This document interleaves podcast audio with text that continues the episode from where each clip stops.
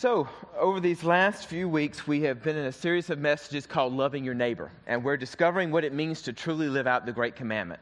Last month, we were going through a series where we talked about what it means to love God with all of your heart, soul, mind, and strength. And in this part of the ser- in this series, we're talking about that second half, loving your neighbor as yourself. Now, for those of you who were here last Sunday, you, re- you might remember the pop quiz I threw at you. You weren't, totally weren't expecting that, right? Um, but it was a really good exercise. And I want to encourage you if you, don't, if you weren't here last weekend and you didn't get a copy of one of these little magnets, just shoot your hand up real quickly. We, one of our ushers would love to put one of these in your hands to take home with you.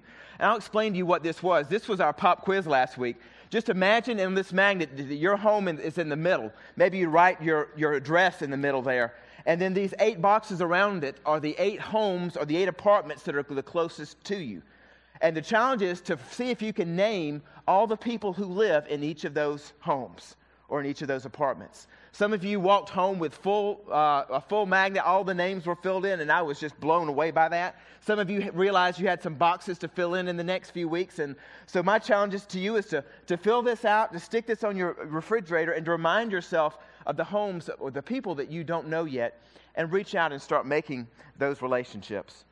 One of the things I also really loved from last weekend was one, of the, one person told me how they went home and they remembered that quote that I gave about how love and busyness are incompatible, right? And so this one person went home and cut out a, a heart and wrote busy across it with a magic marker and drew a line through the word busy and stuck it on the wall to remind themselves every day when they woke up that love and busyness aren't compatible. Well, today we are continuing this series, and I'm going to take a very different approach to this topic on loving your neighbor this morning than what I have done so far. And I want to start by asking you a question. Think about this for a moment. When would you say has been the funnest time of your entire life?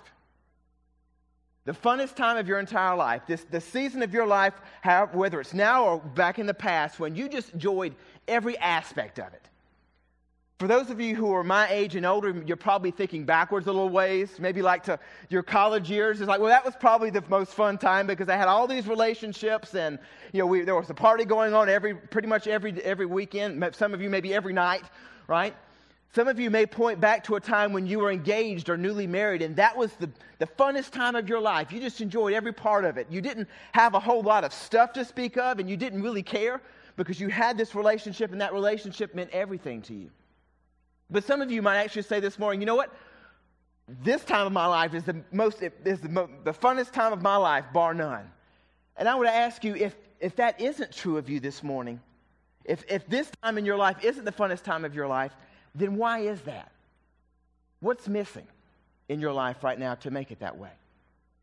You know, I was, when I think about this question, I think back especially to my mid 20s when I was a new pastor and I had moved to Arizona, and I was basically starting all over. I didn't have any relationships when I moved here, really, so I was basically building relationships from scratch.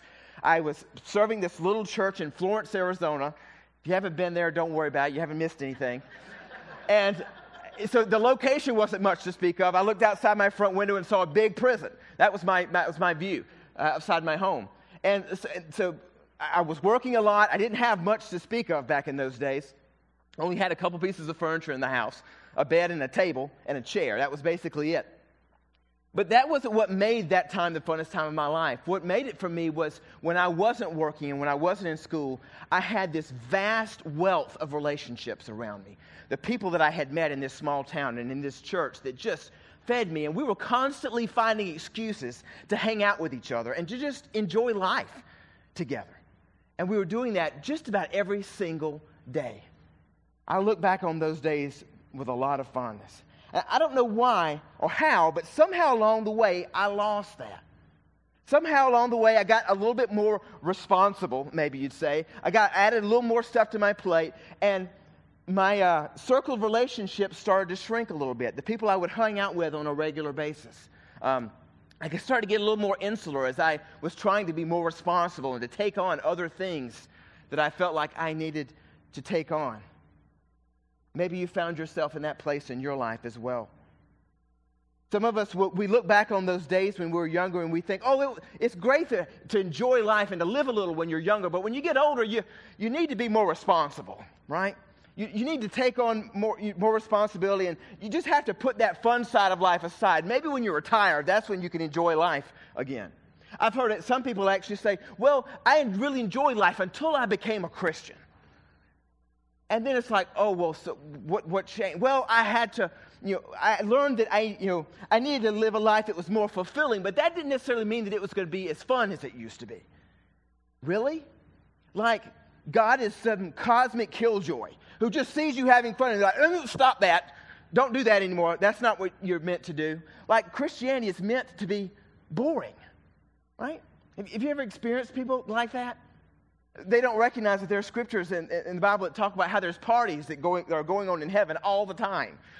And what's more, Jesus himself enjoyed a good party. In fact, the very first miracle he ever uh, performed was, you do remember? He was at a party and he decided to turn some water into wine. Now that sounds like a good party, right? Jesus really enjoyed each moment of his life with whoever was around him at any given time, whether they were followers of God or not, it didn't matter. And should I, uh, my question to you is should our lives be any different? You know, oftentimes we talk about discipleship and how living the life of a Christ follower isn't easy. It's hard and it's, you know, it's, it's a challenge. And you know, each Sunday morning we come together and we go into God's Word and we talk about how we can stretch ourselves and how we can challenge ourselves to grow in our faith. And you know, sometimes I think we lose track of the funness of life because we're always focused on the things that we need to do, right? The things that we need to do to be a, a good follower of Jesus. And I think sometimes we miss out on the fact that this life that Christ has us on is meant to be an adventure. It is meant to be full of joy and purpose and life. And we can lose track of that in all the duties and the do's and the don'ts. These years, I believe, should be some of the most enjoyable years of our lives. Why? Because Christ is in the middle of them. Today, here's what I want us to see. This is a message that'll be quite different from things that you're used to me sharing with you in the past. And that is this Christ's lifestyle modeled for us that we can love our neighbors well by celebrating and enjoying life with them whether they are those in our neighborhood, those at our workplace, those that we spend time playing with, etc. God wants us to enjoy the life that we have while we are here on this earth. And to give you an example of that, I want to encourage you to turn with me this morning to Luke chapter 15. And we're going to walk through some of the stories in Luke 15 that Jesus tells there. So if you have your Bibles, turn there. If you don't, I'm sure you have a smartphone in your pocket. Just pull it out go to on your web browser to mygrace.church and you can click on the sermon notes tab and follow along with the scriptures there. And what I want you to see as you're turning there is right before Luke chapter 15, you see that there's this story about Jesus is talking about the cost of being a disciple, how hard it is, and that you, it, call, it calls for sacrifice. But right after that, right after Jesus shares this about the cost of being a disciple, we have what I like to call in Scripture the party chapter. Luke chapter 15. Chapter 15, as you notice it, it's made up of three stories that Jesus tells. Three excuses that Jesus found to celebrate life, to have a party, to enjoy those who are around us. And he walks those through with those who are around him at that time, including the good religious people who think that this idea is crazy. So look at the very first verse of Luke 15, what it says. It says, Tax collectors and other notorious sinners often came to listen to Jesus teach. Now, I'm going to pause there for a moment. Isn't it interesting how Luke sets this scene up? He says, tax collectors and other notorious sinners are around. Not just sinners, but the notorious ones, the worst ones, right? I mean, you can just picture who would the notorious sinners be back in Jesus' day? I mean, these are like the, the drug dealers and, and the pimps and the terrorists of Jesus' day, and they're the ones hanging out around Jesus. And you see in verse 2, the good religious people, they think this is crazy. They don't like this one bit. What are they doing here? Why are they around here? Right? But you, you have to ask yourself the question why are these notorious sinners hanging around Jesus? Is it because he's a really good motivational speaker? I doubt it. I, I'm sure he spoke well, but you know what? Look at Billy Graham. How many notorious sinners, how many drug dealers did you see following Billy Graham around in his lifetime? Right? You look at any well known Christian speaker today, I don't see a whole lot of notorious sinners following around. So, what's the deal here? I believe that Jesus, and as we see in this chapter, Jesus understood the value of living life and enjoying it with all those who were around him. Didn't care what their background was or what they were into. He found a way to just live life and enjoy life with those who were around him. And people were attracted to that. So the terrorists and the drug dealers of Jesus' day, they're all gathered around him to hear him talk. And what does Jesus decide to talk about? Throwing a party. Look at verses uh, 3 through 7 here. What you see in those verses is the first story. It's the parable of the lost sheep. And Jesus tells about how this shepherd has a hundred sheep and he loses one and he's, he leaves his, not, his 99 sheep behind and he goes out and he keeps searching until he finds that one sheep that he lost. And when he finds it, what does Jesus say that he does? He takes that one sheep and he proudly puts it on his shoulders and he goes back to the village and at that moment, Jesus says, He gathers people around him and he says, Rejoice for with me. Let's, have, let's get together at my house because I found my lost sheep. And I think, dude, it's a sheep, right? Why throw a party over a sheep? But Jesus is making a point here. And then you look at the next story. What's the next story you see here? Uh, starting in verse 8. It's the parable of the lost coin, right? So Jesus is telling this other law story about this woman who lost 10 drachmas or 10 silver coins, which back then one of these drachmas equated to about a day's wage. So this was significant for this lady. This was a week and a half's worth of salary that she lost, and she is just pulling her house apart trying to find this money. And she finally finds it, and then what does she say? She's like, whew, that was a relief. Let me go get this money in the bank right now, right? I mean, a few years ago, I lost my wallet with all my cash, all my credit cards. And my first response in that moment was, man, I just got myself out of a mess. And I stuck a tracking device in my wallet so I wouldn't lose it again. I mean, I think I completely missed the boat here, according to Jesus. But she says, hey, come and rejoice with me because I have found this money that I have lost. Now, some of the people are probably looking at Jesus and thinking, really, Jesus? Throw a party over a coin. Really? And then he carries it a step further. And this is where I really want us to look at today. Look at verse 11. It says, to illustrate the point further, Jesus told them this story. A man had two sons. The younger son told his father, I want, to, I want my share of your estate now before you die. So his father agreed to divide his wealth between his two sons. A few days later, his younger son packed all of his belongings and moved to a distant land and there he wasted all of his money in wild living. About the time his money ran out, a great famine swept over the land and he began to starve. He persuaded a local farmer to hire him, and the man sent him into his fields to feed the pigs. The young man became so hungry that even the pods he was feeding the pigs looked good to him. But no one gave him anything. When he finally came to his senses, he said to himself, At home, even the hired servants had food enough to spare, and here I am dying of hunger. I will go home to my father and say, Father, I have sinned against both heaven and you, and I am no longer worthy to be called your son. Please take me on as a hired servant. So he returned home to his father, and while he was still a long way off, his father saw him coming Filled with love and compassion, he ran to his son, embraced him, and kissed him. I love how it says in this passage that the father was looking for his son and that he was filled with love and compassion and couldn't stop kissing him. The father didn't just say, Hey, oh, you're back. Well, glad you're home. Feel free to go take a shower. Well, dinner will be on the table in an hour. Jesus says, no, this is a reason to celebrate. In fact, the dad says, hey, quick, let's go grab our neighbors. Let's put some meat on the grill.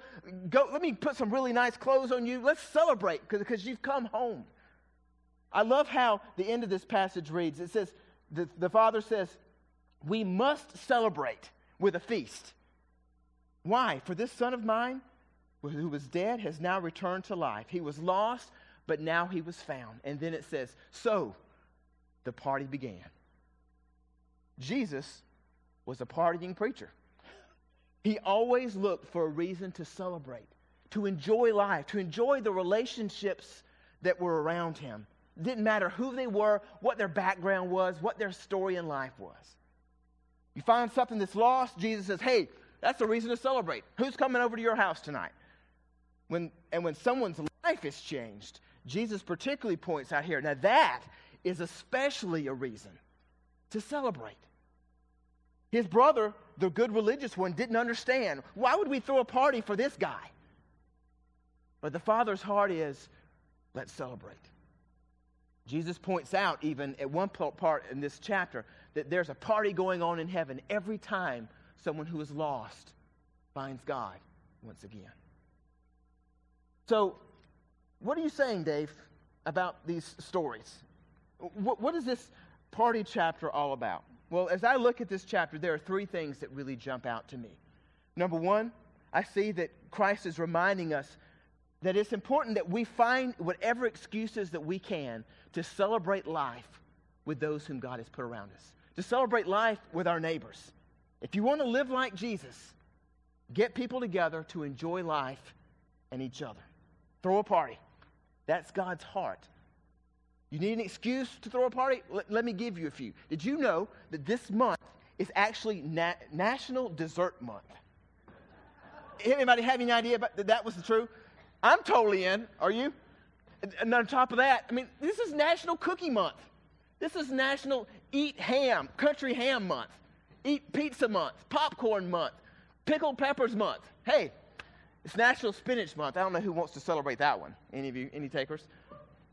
Know, this is this is pretty cool. So I mean, there's millions of excuses here to get together and just celebrate. Hey, let's get together. Let's have some pizza and cookies, right? Whatever. Did you know that next weekend there's a day, National Chocolate Day? I think that's pretty cool. And there's National Cat Day. I don't know why you'd want to celebrate that one, but that one's on there just in case. And today is actually National Reptile Awareness Day. So if you actually look in the seat underneath you, under the in the rack, just kidding, I wouldn't do that to you every day around the, around the desert here is National Reptile Awareness Day, isn't it? We run into one no matter whether we want to or not. I also found out this month is National Book Month. And I just had this idea. You know, many of us, we enjoy reading books. What if we found an excuse to gather our neighbors together saying, hey, bring all the books that you've already read that you want to get rid of. We're going to throw a party. We're going to put them all in the middle of the table. You'll be able to just grab for free any books that you want. We'll eat some pickled peppers and pretzels together and and then we'll give all the books away to charity. You know, find an excuse to grab people together to celebrate. So oftentimes we wait until either somebody has a birthday, they get married, or they die to celebrate. I'm like, why? Why do we do that? There are so many moments, simple moments in life where we can pause and enjoy it with those whom God has blessed us with, those whom God has put around us. And not just our friends, but those in our neighborhood that we perhaps don't know as well. And we're looking for that excuse to just build relationship with them. I even found out that there's, there, this is actually a holiday International Talk Like a Pirate Day. I mean, the possibilities are endless here. You can just go on to mygrace.church to your sermon notes, and I actually put a couple of these websites on there. It's like every day there's an excuse to throw a party. So uh, they're there for you. Now, you might think, Dave, what has happened to you? Have you just like gone off your rocker? Where are you going with this today? Well, I have to tell you, there was one, one day in particular that really had an impact on my life when I was on sabbatical. It was actually an evening. Uh, my wife and my son and I were staying at a monastery in Montserrat, Spain. We were there to have this spiritual retreat to get closer to God. And on the last night we were there, we were having some good quality time together with God. And we start hearing fireworks going off right outside our window. And we're like, what the heck? What is this? And so we look, Teresa looks out the window and she's seeing kids running around with firecrackers and popping them over the place. So what do we do? Well, naturally, we call the front desk to be able to report what the heck's going on and ask them to stop this. And you know what the front desk told Teresa? I'm sorry, no, we can't. Why not? Well, this is Noche de San Juan Bautista, which is this is the eve of St. John the Baptist's birthday. And so they make a party out of it at this monastery. I'm like, are you kidding me? the eve of, some, of St. John the Baptist's birthday and you throw a party, and I'm finding out all over Spain that's a, that's a big day. They throw parties and they shoot fireworks. And so I'm like, you've got to be kidding me. So I walk outside this little, this little apartment and I walk out into the main square where the big cathedral is, and there's this humongous bonfire right in front of the cathedral, and people are all around this bonfire dancing and having a good time. The monks had pulled loudspeakers out of their cloister and they put them into the middle of the square, and they were playing Spanish dance music in the front of the cathedral, and these old ladies from the nearby village were just dancing around with these monks, having the grand old time. And I'm like, what planet have I landed on? Like, is this really the monastery that I came to have this spiritual experience with? And that moment, God got my heart and it's like, David, do you see what's happening here? So oftentimes we can get so wrapped up in being so close to Jesus that we forget to live life and enjoy it with those that are around us, right? Christ gives us this life and it's a short one, and it is meant to be an adventure that we enjoy with Him and with those whom God blesses us and puts into our life. Those that we naturally become friends with, those that God puts in our lives that we perhaps don't even pay attention to, who live a couple of doors down or who work in the cubicle, a couple of cubicles down from us each and every day. Don't wait for the perfect opportunity to celebrate life with those around you. Find an excuse to enjoy life with those who are around you. Now, you might say, well, Dave, that sounds wonderful, but that just sounds like more work to me. Now, how am I going to add that into, how am I going to add that into my time? You don't need to. Basically, what I'm asking is find the things that you enjoy, find the things that bring you life, and grab others with you to enjoy it with you. That's really all this is about. There's one couple in our church who's actually in this service, and I won't point them out because I don't want to embarrass them. But I love this because they, they, they have found a way to live into this. They enjoy getting together with, with neighbors and friends and playing board games. And so once a month, they have board game night at their house. And I've come to that once or twice. I think it's awesome. It's one more excuse to grab some people together, have fun, and build relationships and see where God leads with that. We can use those things, those moments, to build relationships. One other great opportunity that's coming up in just a few days is Halloween. And so oftentimes we as good Christian people, we our nose at Halloween, we talk about how evil it is and we should run away from it. And I'd look at it as one more wonderful opportunity to make relationships. There are people actually knocking on the doors of our houses. We're not having to come to them, they're coming to us. And I, I can think back at times in my life in the past where I was just this old grouch, and I'd stick a bucket out in the front door for them to get it where I didn't have to come to the door to say hi to them. Right? How many of you have done that? You're probably not going to want to raise your hands. Right? But I mean, think about it there, people are coming to our door, we have another opportunity to build relationships with our neighbors. But so oftentimes we just ignore it and we let it pass by. What if this Halloween, rather than sticking the bucket out in the front door and, and turning all the lights off so no one knows you're home, you grab some chairs, put an hibachi grill out on your front lawn, start putting some food out there and making a space for your neighbors to just gather and build a relationship or two and get to know each other. I mean, what does that look like for you? To just open your door, open your patio a little bit and build relationship. Maybe you can use that as the perfect opportunity to get to know that crotchety neighbor next door who's always irritating you, or the, the neighbor who you're always irritating, right? And build relationship. Recently, I read this quote, and it was so good I thought I'd share, with it, share it with you this morning. It says, It's so easy to draw negative conclusions about the neighbors we've only glimpsed. An unkempt yard, a slew of tattoos, a weird haircut, or loud music. It can all cause us to make assumptions about people who live around us. It's these very assumptions that keep us from befriending them. But what if things could be different? What if we took the time to get to know the people next to us and discovered that they aren't so menacing after all? Perhaps we'd find that the people on our block are normal people just like us. They go to work, they hang out with their kids, and they put their pants on one leg at a time. At the end of the day, they long for a place to belong, a place to be accepted and cared for.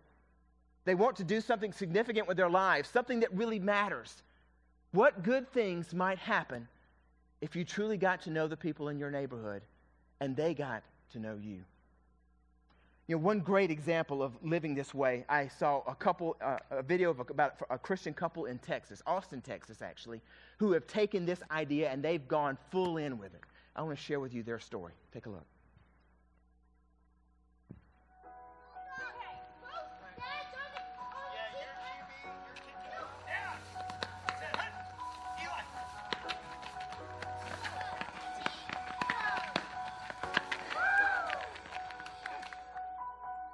God can take us anywhere, and we're prepared to go wherever He wants us to go. But while He's got us here, we view this neighborhood as our long term mission field. We've been married for, gosh, what, 12? 12 years. 12 years, and we've lived here in this lovely house in Circle C for eight. As we got to know the neighbors, like right off, we knew we were going to love getting to hang out here. There were just a lot of people that were very welcoming when we got here. Everybody was quick to come over and greet us. I think one thing that we're real sensitive to is how much we're leaving our neighborhood. So just being available, being here, being present, being willing to go out front and throw the football or, um, gosh, gardening or whatever it is that helps get outside and connect with the neighbor. We got this old school projector, and Brandon used his old school laptop, and we would play play movies, hmm. and we just pull Has it. it changed much? Is No, it like it new has. school? You- It's, it's getting Okay, good. it's good. So we would just play movies on our on our garage door, and all the all the kids would come. We'd say movie night, popcorn. It's so simple. During the movies, the kids will get sucked into the movie, and then the parents kind of back off and just sit around kind of the It's perimeter and talk and get to know each other. And it's just really Yeah. great. Lots of great memories, lots of great conversations. Brandon and I are pretty intense. We're pretty intentional. We come off strong sometimes, so we have to kind of. We're like, so do you love Jesus? Do you go to church? Do you want to come to our Bible study? And they're kind of like, oh, you're crazy. We had one situation where uh, a neighbor came over and, and was kind of caught off guard by some of the conversation topic, the directness about Christ, and and kind of reminded her of maybe church when she was a kid, and it kind of left a bad taste in her mouth. And it was a big mess up. Like it just really was. And we were like, whoa, we did not, that didn't go the way we wanted it to. And God still used it. Like he was still like, I'm bigger than this and I can still use something that was out of control or maybe messy. And it was the coolest thing when she came over one day after she had gone to church and she said, Becca, I get it. Like, I get it. And then it's been neat to kind of help walk walk through her growth and it's hard it's hard right it's hard for me and and I, I think that's what i always remind her of i'm growing too So a lot of times we would spend so much time controlling conversations and making sure things would happen that we thought would, would foster, you know, a good environment. Actually, when it's when we backed off a little bit and realized we're not in control and the Holy Spirit is in control, there's a lot of relief for them and for us. And Yeah. time and time again, He's just convinced us that we need to get out of the way a lot of times. i think one thing we have struggled with is feeling like okay we have to have it all together before we can let people in. And i think i would just encourage people it's never going to be perfect. This has been our eight year journey and god has given us this gift and opportunity to really um, get to know our neighbors and we've been willing and available and that's how god's wired us and we're so grateful for it but we are still wrestling and figuring it out God's humbling us on a regular basis. It, it's not easy. It's it's human beings. It's sin. It's brokenness. It's um, it, it's messy. When I think of Christ and what He's done for me, it, it actually helps me pursue my neighbors uh, in kind of an unconditional, relentless way, kind of like He pursues me every day. We really do feel called to view our neighborhood as a mission field. It's a place that is um, without Christ. People look different here than they do in other parts of the, the world, but they have the same needs, they have the same hurts, they have the same life struggles that I think the gospel applies to. My long term vision is that everyone on the street is saved. And I pray for it. I am praying for their salvation. And I think God can do it. Like, I really, really do. It's kind of exciting just to talk about because I'm like, He can do anything.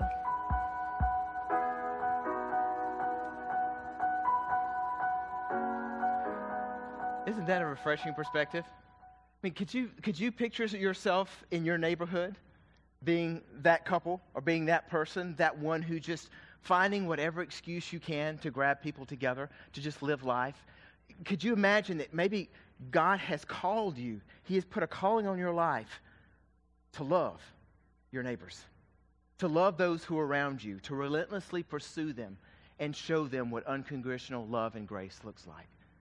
You see, I believe, and this is my last point this morning, the, Jesus' ultimate advice for us about how to throw a really good party is this find ways to go overboard, surprising your neighbors with unconditional love and grace. Jesus was good at being at grabbing people together and enjoying life, having a party.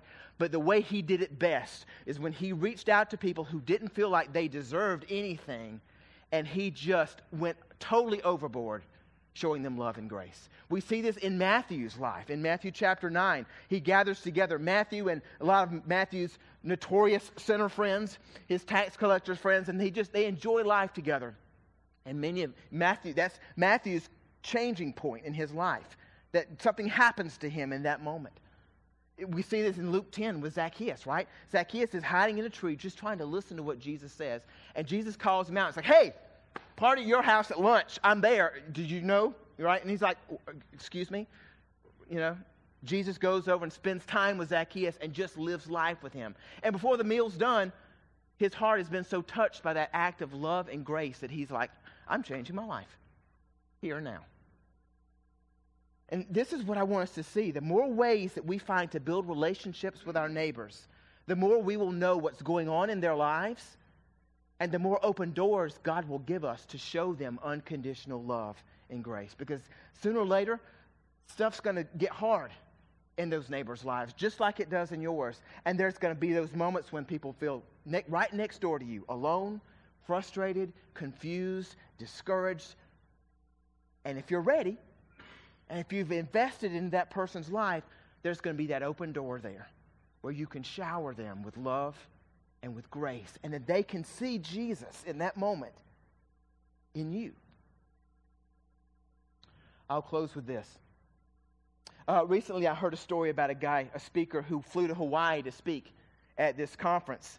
And while he was there, he was having jet lag and he was having trouble getting adjusted to being all the way out there. And he was, uh, found himself awake at 3 o'clock in the morning in his hotel room, hungry, unable to sleep. So he decides to walk out, and, and there was this greasy spoon that was right next to the, the hotel. He walks in, orders himself a donut and a cup of coffee, and he's sitting there in this diner all by himself, just him and the owner, when all of a sudden eight or nine prostitutes walk in to the diner and they sit down, they start ordering stuff and talking with each other. And this speaker is over is listening in on their conversation. He hears this woman who he comes to know is named Agnes. And she's talking about, hey, tomorrow's my birthday, and I'll be 39 years old. And they're like, yeah, that's awesome, that's awesome. And then somehow the conversation goes on, and she says, yeah, you know what? I've, I've never had a birthday party in my life.